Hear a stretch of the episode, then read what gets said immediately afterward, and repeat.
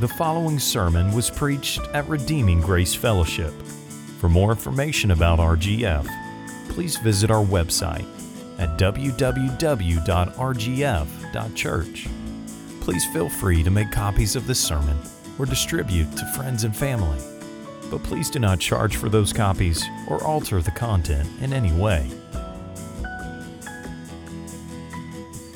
Good morning, saints of uh, Redeeming Grace Fellowship.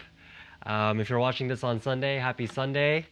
Um, and I know this isn't the traditional uh, ideal setting for us to hear the Word of God, uh, but may we give our hearts to Him as we come before Him this morning in worship. Um, if you have a Bible, uh, if you have a paper copy of your Bible, would you turn it to 1 Samuel chapter 7? 1 Samuel chapter 7, and we will make our way from there. 1 Samuel chapter 7. All right, let's pray. Let's pray. 1 Samuel chapter 7.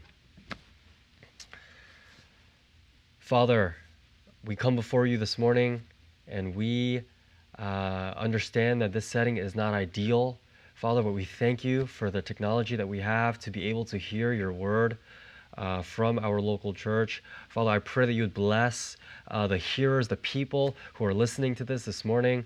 Uh, for those who believe in you, to those that are following you, I pray that they would uh, press in and lean in uh, to be well fed from you, O God, this morning. And that they would have a fresh look at your face, a fresh, a fresh look at Jesus as they run the race.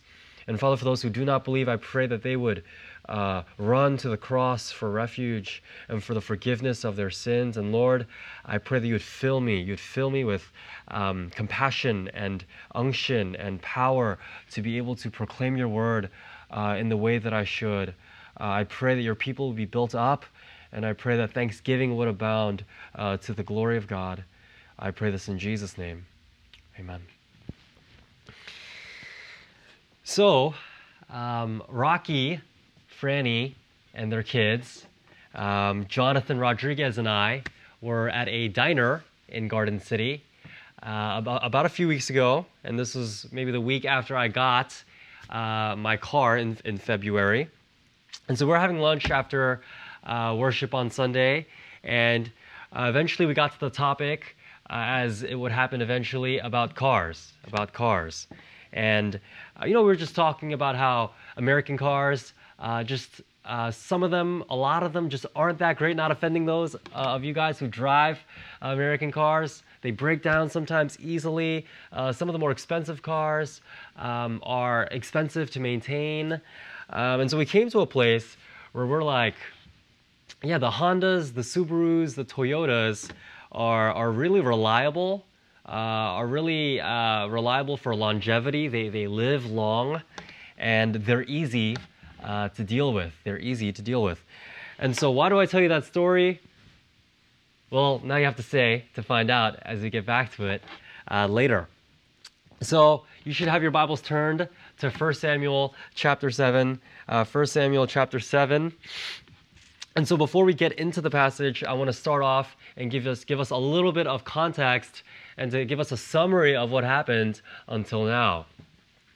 First, the book starts off with a barren woman, uh, uh, a lady that cannot have uh, babies, uh, Hannah, and she is begging God for a son. And so much so that when she is praying, she says, God, I, if you give me this child, I will dedicate him to your service all his life. And so God hears her prayer, and He is like, Okay, I will grant you a child, uh, and you will name him Samuel. You will name him Samuel, and he is dedicated to serve at the temple under Eli, the priest. And so from there, we see the fall of Eli's ministry as him and his sons act evil, act uh, in, a, in an evil way uh, towards God, and we see the rise of Samuel and his ministry uh, in the temple. Samuel is growing, he is gaining favor with God and man, and he is serving faithfully. Eli's ministry is falling apart uh, his sons are described simply in this way that they did not know the Lord. While they were serving at the temple with dad, uh, they were uh, sleeping with women at the entrance of the tent of meeting, and they were scamming people who were bringing offerings by taking more than they should have. And so Eli's ministry is falling apart, and God says to Eli, All right, Eli, you are fired. You're fired. You don't care about my offerings, and your sons definitely don't care about honoring me. No one in your house will serve me ever again. And so we see the fall of Eli, and then we see that Samuel, this, at the same time, is raised as a prophet. He's raised as a prophet. And so we skip to chapter 4, and then uh, we come to Israel going out to battle as they did so much in the book of Judges uh, and, and prior to that. Um, and then they lose. They lose against the Philistines. And anytime you see uh, Israel losing a battle, it is showing us that God's hand is against the Israelites. God's hand is against the Israelites for their evil and their sin against God. And so, as they lose this Ark of the Covenant, the Ark of God is captured. And this Ark of the Covenant symbolizes uh, God's presence among his people, God's presence among his people. With it, they succeed, and without it, they fail. With it, they succeed, and without it, they fail. And so the Philistines bring this thing home and they're like, yeah, this is so cool. We're going to try this thing out and we're going to get success uh, everywhere we go. Uh, but uh, everything turns out horrible for the Philistines. For one, it doesn't sit well with their god, Dagon, in their temple. And more so, everywhere the ark goes in Philistia, the land of the Philistines, uh, the people are afflicted with tumors. They're afflicted with tumors. And so they're like, all right, we got to get rid of this thing. Send it back to where it came from. Send it back, send it back, send it back. Kind of like that weird toy that your child brings home and it's like so much trouble in the house. And you're like, all right, send that thing back because I knew I shouldn't have let you bring that thing home. So that's what uh, the Philistines are going through uh, with the ark. And so here we are in 1 Samuel chapter 7. Uh, one thing I need you to keep in mind is that Israel lost the battle against the Philistines in chapter 4. And so we have to remember that God's hand is against them due to their sin and their idolatry and them serving other gods. We see the cycle in the book of Judges over and over. Israel would sin and chase after other gods. God would punish by giving them over to another nation. Uh, Israel would cry out to God for help and God would, God, God would raise up a deliverer or a judge. You know, think about Deborah or Ehud or Othniel or Samson. Right? Israel would sin, God would punish, Israel would cry out, and God would deliver. That's, that was always a cycle. Israel sinned, God punishes, uh, Israel cries out for help, and God saves. And so, with that context, I'm going to start reading from our passage in 1 Samuel chapter 7.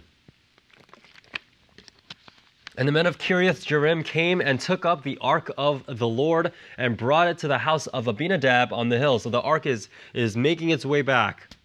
And they're think they're trying to figure out where to put it. And they consecrated his son Eleazar to have charge of the ark of the Lord. From that day the ark was lodged at Kiriath Jearim. A long time passed, like 20 years, and all the house of Israel lamented, or they began to seek, or they turned back to the Lord. And so Samuel sees that they are seeking God again. And so I'm going to continue in verse 3. And Samuel said to all the house of Israel, If you are returning to the Lord with all your heart, then put away the foreign gods and the Ashtaroth that is among you, and direct your heart to the Lord and serve him only and he will deliver you out of the hand of the Philistines. So the people of Israel put away the Baals and the Ashtaroth, and they served the Lord only. Verses 5 and 6 Then Samuel said, Gather everyone at Mizpah.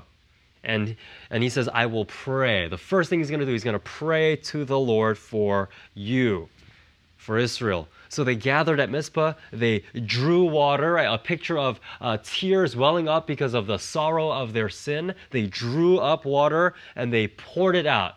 So their tears are welling up and then they pour out the water as a symbol of their sorrow and their tears flowing from their, uh, their eyes and their hearts.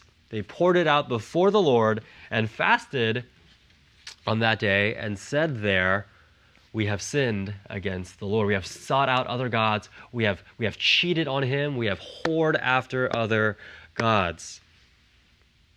And there Samuel judged the people. He governed, he led, he directed them in God's ways at the at the um, at Mizpah. Verse 7 Now, when the Philistines heard that the people of Israel had gathered at Mizpah, the lords of the Philistines went up against Israel. And when the people of Israel heard of it, they were afraid of the Philistines. And the people of Israel said to Samuel, uh, Do not cease to cry out to the Lord our God for us, that he may save us from the hand of the Philistines. Verse 9 So Samuel took a nursing lamb. This is what he does. They ask for prayer, and then he takes a nursing lamb and, and offered it as a whole burnt offering to the Lord. And Samuel cried out to the Lord for Israel, and the Lord answered him. As Samuel was offering up the burnt offering, the Philistines drew near to attack Israel.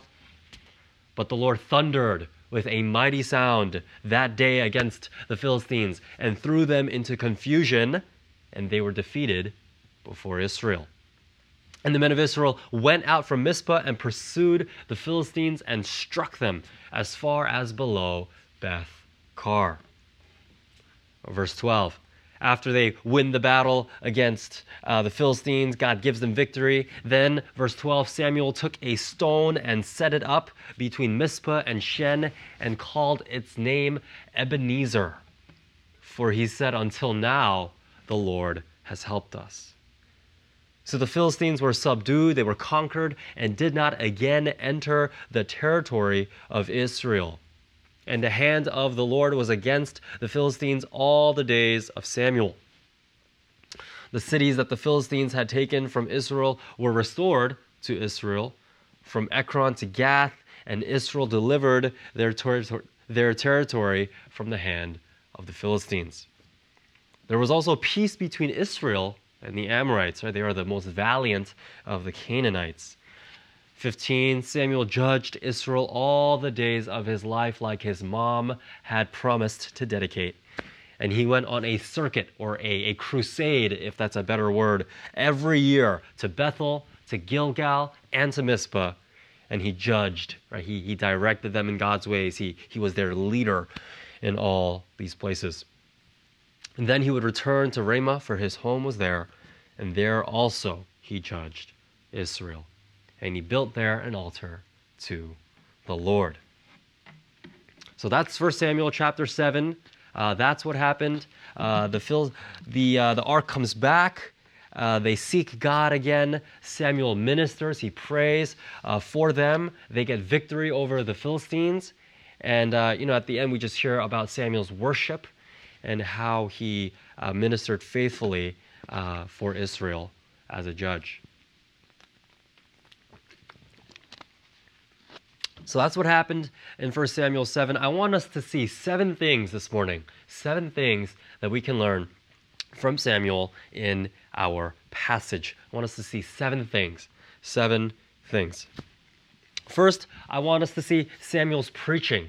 First is Samuel's preaching, verse 3. And Samuel said to all the house of Israel, If you are returning to the Lord with all your heart, then put away the foreign gods and the Ashtaroth from among you, and direct your heart to the Lord, and serve him only, and he will deliver you out of the hand of the Philistines. And so, the first thing I want us to see about Samuel's preaching is that it is God centered. It is God centered. Samuel knew how idols must be dealt with because he knew God and he knew his word. He knew Exodus 34 when God said to Israel, You shall tear down their altars and break their pillars and cut down their asherim. If you don't, you will whore after their gods.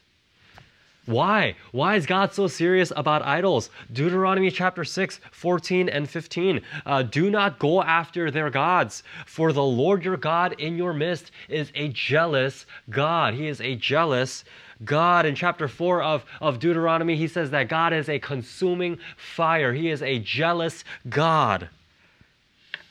James chapter 4, verse 5, he says he yearns jealously over the Spirit that he has made to dwell in us as believers. He yearns jealously over your spirit. And so, a good example is husbands, you know how jealous you are for your wives, and wives, you know how jealous uh, you are for your husbands. And you yearn jealously. God yearns jealously for his people. And, brothers and sisters, how can it be any other way? God pursued us hotly and relentlessly and uh, jealously when He emptied His pockets out of the overflowing love and the mercy of God when He sent us His Son and He killed Him on the cross for our sins. Romans 8 says that He who did not spare His only Son, brothers and sisters, His Son on the cross,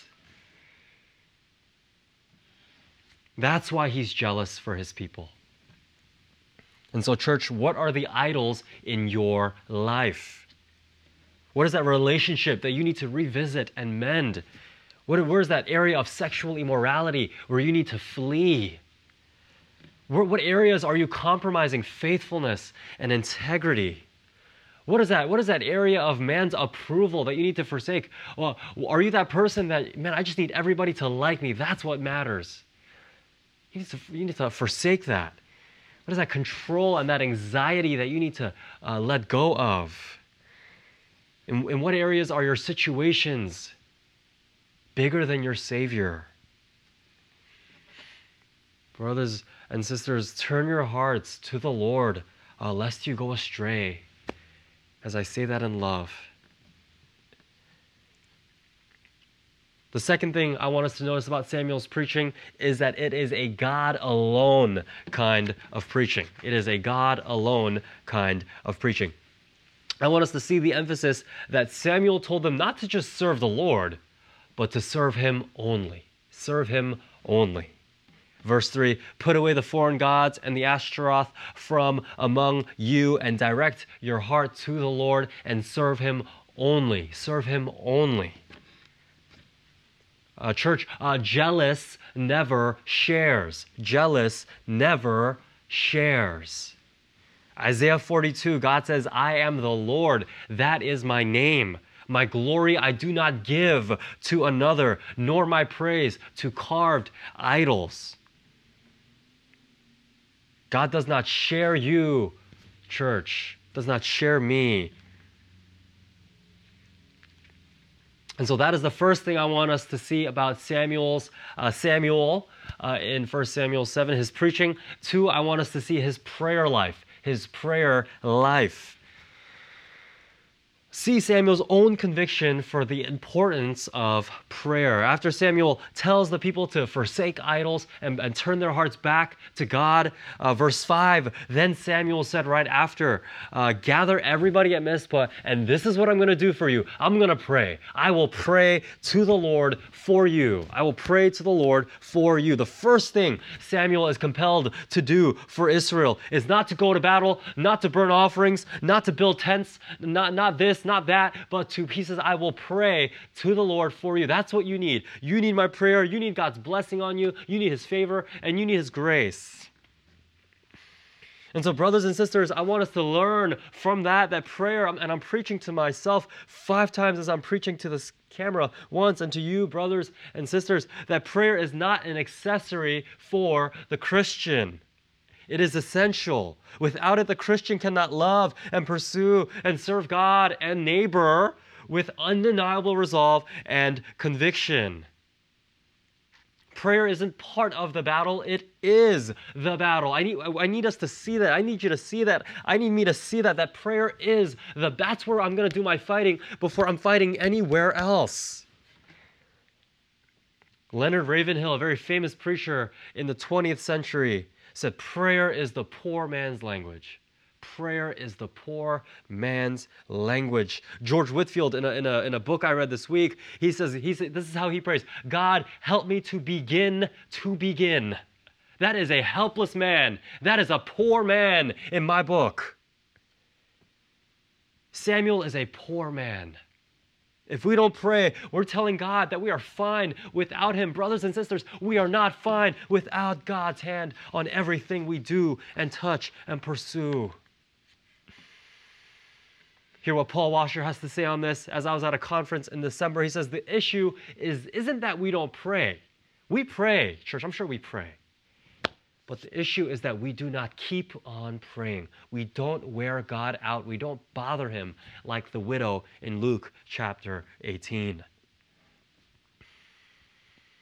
And I want us to bring this home as we hear from Samuel's farewell speech in 1 Samuel chapter 12 before he sort of exits ministry. He says in 1 Samuel 12 23, uh, As for me, Far be it from me that I should sin against the Lord by ceasing to pray for you.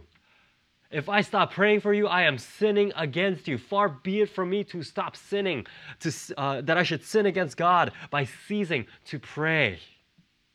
Brothers and sisters, this verse is actually in the Bible. That prayerlessness is sin. Prayerlessness is like sin to Samuel because without it, we will be easily led to sin. We heard about Samuel's uh, his preaching. We heard about his prayer life. Now I want us to see Samuel's sacrifice. The third thing I want us to see about Samuel is his sacrifice. After the people gather all together at Mizpah, the Philistines are trying to come up and attack. And they ask Samuel to pray uh, to God to save them and then before he prays, this is what he does. Verse 9. So Samuel took a nursing lamb and offered it as a whole burnt offering to the Lord. And Samuel cried out to the Lord for Israel, and the Lord answered him. So, quick point Samuel understands. I want us to see that Samuel understands that in order for an effectual prayer, in order for a, a, a, a communication that works, a working relationship, an effective relationship with God, he understands that he needs to offer an animal, he needs to offer a sacrifice to God. And so, this is always how it worked in the Old Testament and the New Testament. We need a sacrifice. We need a sacrifice. That's what Leviticus is all about. In order to commune with God, we need to offer up a sacrifice, whether it's for a dedication or the forgiveness of sins. A sacrifice needs to be offered, Old Testament or New, brothers and sisters. And Samuel understood that. He understood God. He is a godly man. So we see Samuel's preaching, his prayer life, his sacrifice. I want us to see the fourth thing about Samuel I want us to learn is his worship. Samuel's worship. Eventually, as the Philistines come up and they draw close to kill Israel, the Israelites, God thundered with a mighty sound that day to confuse the Philistines and give Israel victory. And this is, this is what Samuel does right after, if you'll read with me in verse 12. He gets the victory. Verse 12, this is what Samuel does. He took a stone and he set it up between Mizpah and Shen, and he called its name Ebenezer. For he said, Till now, the Lord has helped us. Samuel, brothers and sisters, as all the godly do, uh, give all the glory to God. He admits that none of it was his doing and that it was all God's doing. He gives all the praise to God. And when you're praying and you're depending on God and you're waiting for His hand to act, what else can you do but to give God all the glory? And I think about Paul at the end of Romans 11. After writing uh, 11 chapters about sin, about God's judgment on us sinners, God providing a substitute in Jesus, uh, that it's not by works but by faith, that we have peace with God. We are no longer in Adam. We have died with Christ. We have been raised with Him. After writing about, we have no more condemnation for us in Jesus, no more sin and blame to bear. Paul properly gives all the glory to God. Oh, the depth of the riches and the wisdom and the knowledge of God. How unsearchable are his judgments, how inscrutable are his ways. Who has known his mind that anyone should counsel him? Who has given a gift to him that he should repay? For from him and through him and to him are all things. To God be the glory forever. Amen. And so, brothers and sisters, we look back even in our own pre Christian lives, and we look at where we are by the grace of God. I look at where I am by the grace of God. I see what I was, and I see what I am. And we cannot help but to say with Samuel, right here I raised my Ebenezer. Until now, the Lord has helped us. Until now, the Lord has helped us. So we see his preaching, his prayer life, his sacrifice, his worship. I want us to see his impact and his victory, his impact or victory.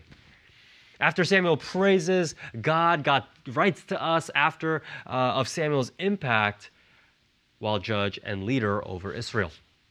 Verse 13 and 14 So the Philistines were subdued, they were conquered, and did not again enter the territory of Israel. Not again. And the hand of God was against the Philistines all the days of Samuel. The cities that the Philistines had taken were restored.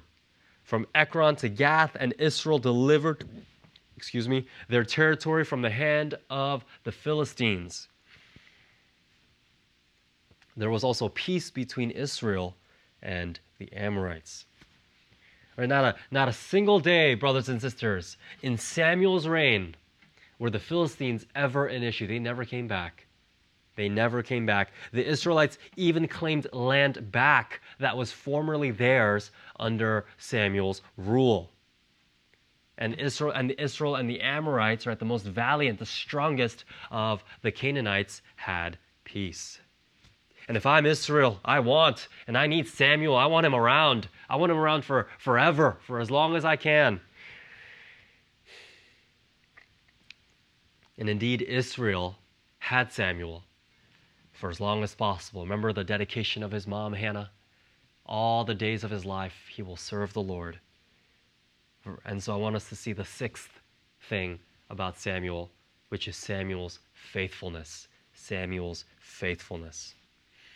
After listing Samuel's impacts and sustainability as Israel's judge, priest, and prophet, we are told of his faithful service to God verse 15 Samuel judged Israel all the days of his life. And he went on a circuit or a crusade every year, year by year, to Bethel, to Gilgal, and to Mizpah.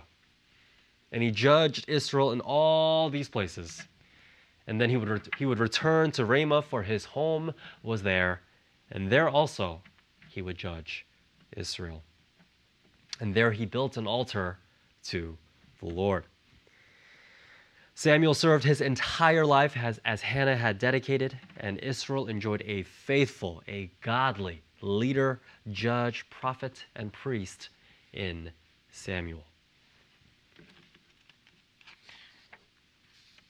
Brothers and sisters, Samuel is as good as they come in the Old Testament as one of God's servants for Israel.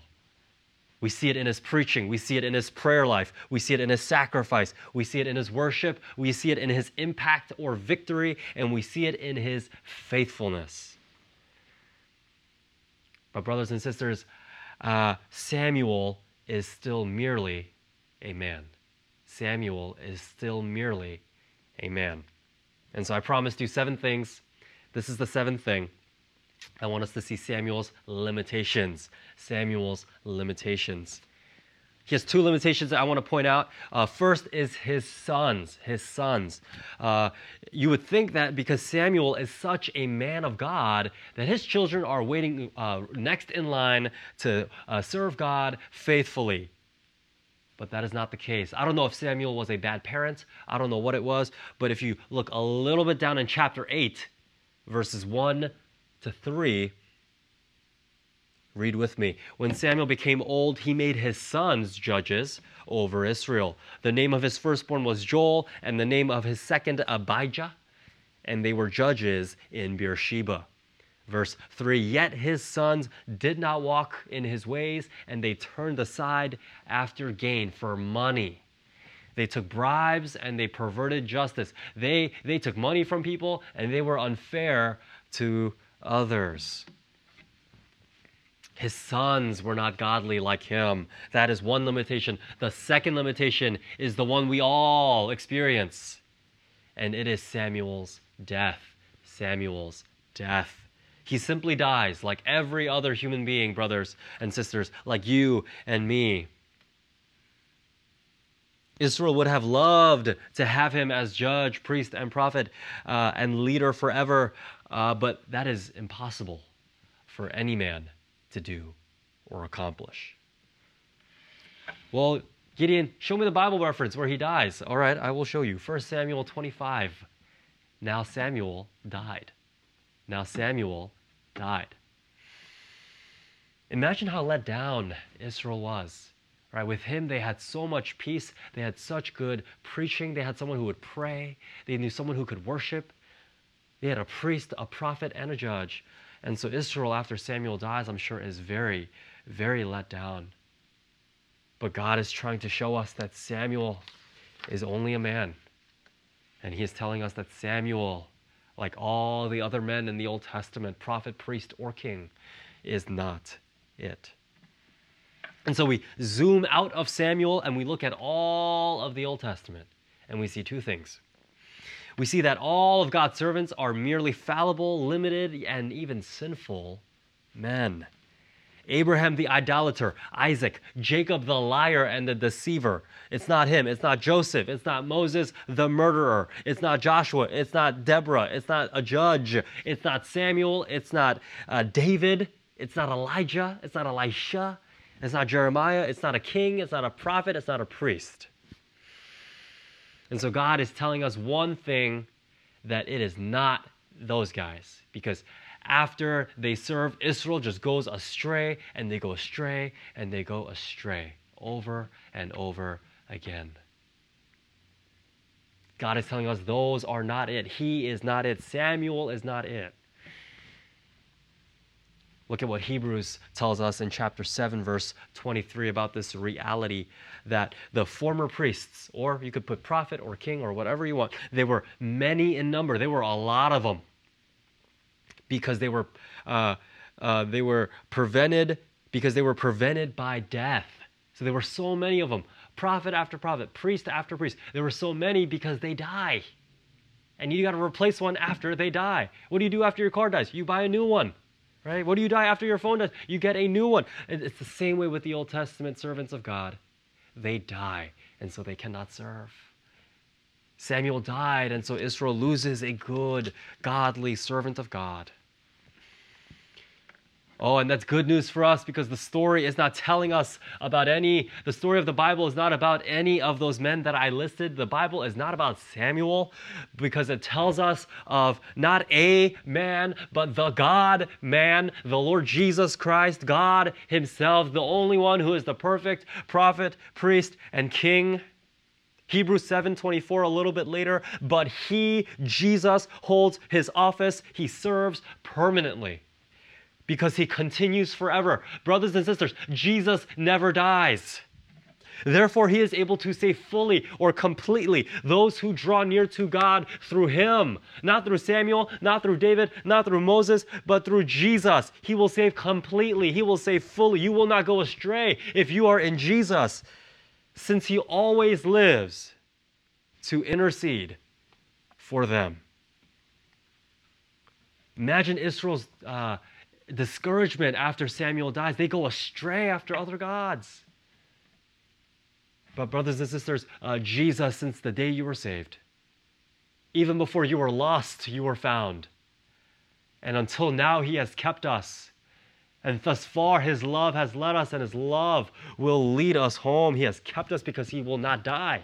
He's not going to die tomorrow, and He's not going to die whenever. And so the whole book of Hebrews is telling us one message, and it's that Jesus is better. Jesus is better. And so we look back to what we learned about Samuel today, and we see that Jesus is better than Samuel in all of these ways. Uh, one, he is the better preacher. Samuel could only tell people to repent, get rid of your idols, and turn to God. But Jesus preached himself. He preached himself. Who preaches himself except the Lord Jesus Christ, who said, I am the way and the truth and the life. I am. No one comes to the Father but by me. You want to get to God, you get through me and me alone. No one in the Old Testament can preach himself, but one man can. One man in history can preach the great I am, and it is the Lord Jesus Christ. He is the better preacher. Two, he is the better prayer warrior, if you want to put it that way. If I have a choice between who I want praying for me, Samuel or Jesus, I want Jesus any day. One, because of the effectiveness of his prayer. His prayer works. He told Peter, I pray that your faith wouldn't fail. And Peter's faith did not fail. I also want Jesus praying for me because of his heart. I want him praying for me because of his heart as he prayed, sweating drops of blood as he would take on my sin the very next day at the garden. He was praying so that his God's will could be done for me, for you, brothers and sisters. He was praying, he was suffering in agony and distress so that God's will may be done for us, that we may have a relationship and peace with God, as Paul says in Romans 5. Jesus is the better prayer. The third thing I want us to see that is that Jesus is the better sacrifice. He is the sacrifice. Uh, remember that point on Samuel's sacrifice uh, that, that uh, he offered an offering to God, a nursing lamb before his prayer, because he knew that he needed to offer an animal for effective relationship, a real effective prayer with God. Old Testament or New Testament, you guys know that an offering is necessary, whether it's an animal or whether it was Jesus who is the fulfillment of those offerings. And so, brothers and sisters, Jesus is the sacrifice. He is the lamb of which all these animal sacrifices were pointing to. He is, uh, as John said in chapter 1 of his book, uh, He is the Lamb of God who takes away the sins of the world. Hebrews chapter 10 says, Because it is impossible for the blood of bulls and goats and animals to take away sins. And so Hebrews 7 tells us that a better hope is introduced by which we draw near to God. What is Jesus saying there? He's saying he is the only sacrifice. Once for all, when he offered up himself, he has sanctified everybody who would believe in him. Not multiple offerings, but one offering. And so Jesus is saying to the Old Testament animal sacrificial system, You are out of business. You are out of business. No more offerings, as all the animal offerings were pointing to Jesus as the better and the complete sacrifice of God. Next, I want us to see that uh, Jesus brought forth a better impact and a better victory for his people. Samuel, uh, very well, he brought Israel victory. He, get, he, got, he got land back for them, and he, and he had peace uh, with the Philistines all of his uh, days. But Jesus has done more for his church and for his people. Jesus has defeated the enemy Satan, death, and sin your biggest enemy. He has taken care of it, and they are not coming back because Jesus defeated it. 1 Corinthians 15 Death is swallowed up in victory. O death, where is your victory? O death, where is your sting? The sting of death is sin, and the power of sin is from the law, as it tells us we cannot keep it. 57 But thanks be to God who gives us the victory through our Lord Jesus Christ. Romans chapter 7, Paul says, A wretched man I am in my sinfulness. Who will deliver me from this body of death?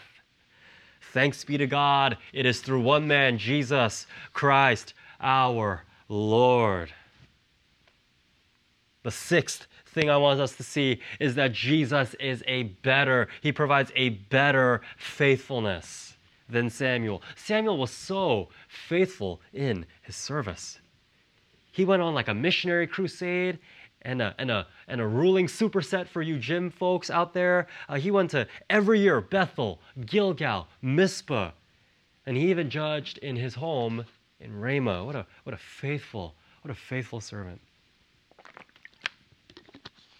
But he is not the suffering servant He is not the Lord Jesus. Jesus brings a better and a larger uh, faithfulness to his people because every tribe, nation, and tongue shall praise the name of Jesus. He serves whether you are from Manhasset or you are from Plainview or Levittown or Hicksville or Wyandanch or, or Queens, wherever you are listening in whatever country, whatever whatever your skin color is, Jesus is your ruler if you will take him as your God. Brothers and sisters, he is our ruler.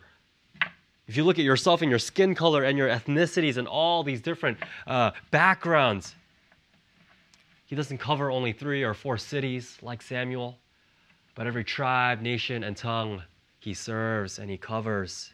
Hebrews 3 6, Christ is faithful over God's house as a son, and we are his house if we hold fast to the words that we believe. He is faithful to us whether you're from the Philippines, whether you're from, uh, whether you're from uh, Korea, whether you're from uh, Guyana, wherever you're from, He is faithful over you. And so, brothers and sisters, I hope I made it clear in these minutes this morning that Jesus is better. But I don't want us to see, uh, I, want us to, I don't want us to only see Jesus as the king. I want, I, want us to, I want you to see him as your king. That this is the Jesus that you and I follow every single day. That he hasn't just given us knowledge about him or mere facts about him in some old book, but he gives you himself in personal, intimate relationship with him, a deep relationship with him in all of these truths. Especially in times of uncertainty, of worry, and chaos, with this virus going around, especially in these times, he gives us himself. Not just knowledge about him, but him. And so, to hit all our points, uh, Jesus gives you himself in his preaching. He says, I am meek, I am humble, I am lowly in heart. He's saying, I get it. I get the worry, I get the fear. Come, and if come you who are weary, and I will give you rest for your soul. He offers you himself in his preaching. In his prayer, Jesus, uh, brothers and sisters, I want, I want you to know that Jesus is praying for you. He's not just praying, he's praying for you. Romans 8, Christ is at the right hand of God and he is interceding for us. Remember, a few weeks ago, I shared, I shared with you uh, guys uh, the Robert Murray M'Cheyne quote about how if I heard Jesus, if I could hear him praying for me in the next room, I would not fear a million enemies. But the distance doesn't matter. Christ is praying for you, he is praying for me. He is praying for you. He's not just praying, he's praying for you. On the sacrifice, brothers and sisters, Jesus sacrificed himself on the cross for you. He gave himself for you. Paul says he loved me and he gave himself up for me. He gave himself up for you. Our worrying, sinful, untrusting, sinful selves, he has given himself for you, for me. This overflowing love of God has landed on you, has landed on me. In terms of impact and victory, Jesus has defeated your Satan, your sin, and your death. And so, in light of that, you, you experience victory over sin, Satan. I know, and death. I know the towers of sin and Satan and death seem high, but we need a higher view of our Savior than any of those things. This is better than defeating some Philistines. Jesus has given you victory. And we must believe in that for that to apply to our lives. You are dead to sin and alive to God in Christ Jesus. The sixth thing I want us to see is that Jesus is faithful, yes, but he's faithful to you. He's faithful to you. Not just in certain cities where Samuel judged, but everywhere you go. He is there. He is there. Every high, every low, every marriage difficulty, every financial hardship, every spiritual black hole, whatever the hardship, whatever the difficulty, whatever the frustration might be, He is faithful to you. Matthew 28. And surely I am with you always, all the way to the end. Yes, Lord. Because He lives forever, He can say that. He does not die. Hebrews 13, he says, I will never leave you. I will never turn my back on you. I'm never going to walk out on this relationship, is what he is saying. I'm not going anywhere. And so, back to that opening story that I shared with you guys at the beginning of the message.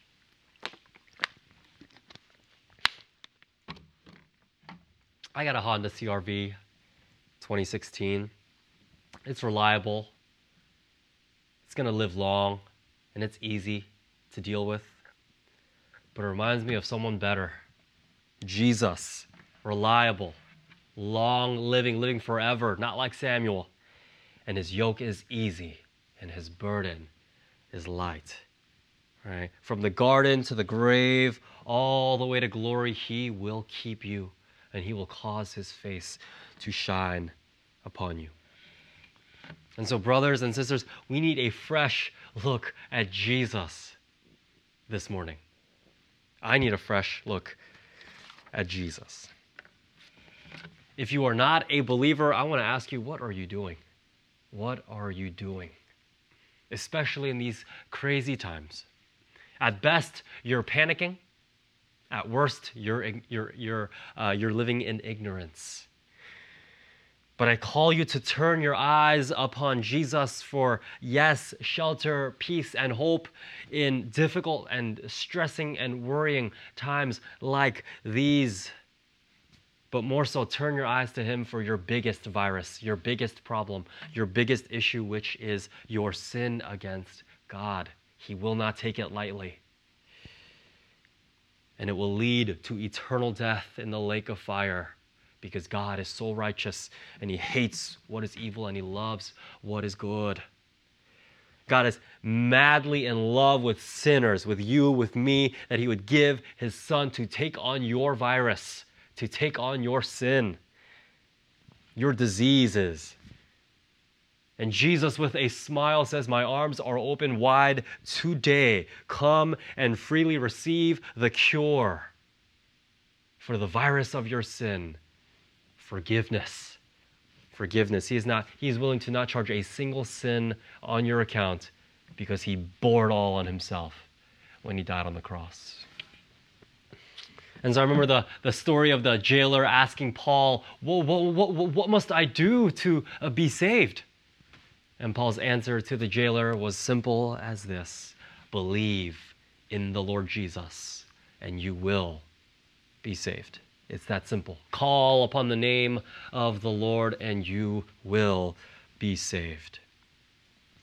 Flee to the everlasting arms of Jesus uh, today because you don't know what tomorrow holds, especially in days like this, but even when it's not as crazy as it is now. If you believe Christ is dead for you, as we look at John chapter 20, and we think about doubting Thomas. And he told the disciples, I don't believe that he's risen again. And Jesus comes to meet Thomas at the house. And Jesus says to Thomas, Come, come, put your fingers in my hands and your hand in my side, and see that it is me. Whether you're a believer, whether you're not, the call is in this case is the same to come to Jesus. If you're not a believer for salvation, if you are a believer, come and see his hands and his side. And that he is he is uh, displaying not just the scars, but the love with which he burns jealously for his people.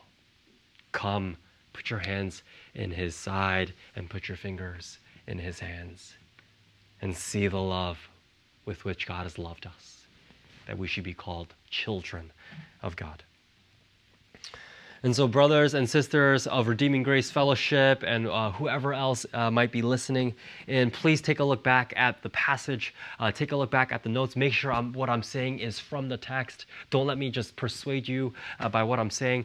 And take a fresh look at Jesus and have Him and taste His goodness for yourselves. He offers Himself to you. Make him, he is yours. He's not just some airy fairy savior in the sky. He is yours. Take him today. Follow him all the days of your life. Let's pray.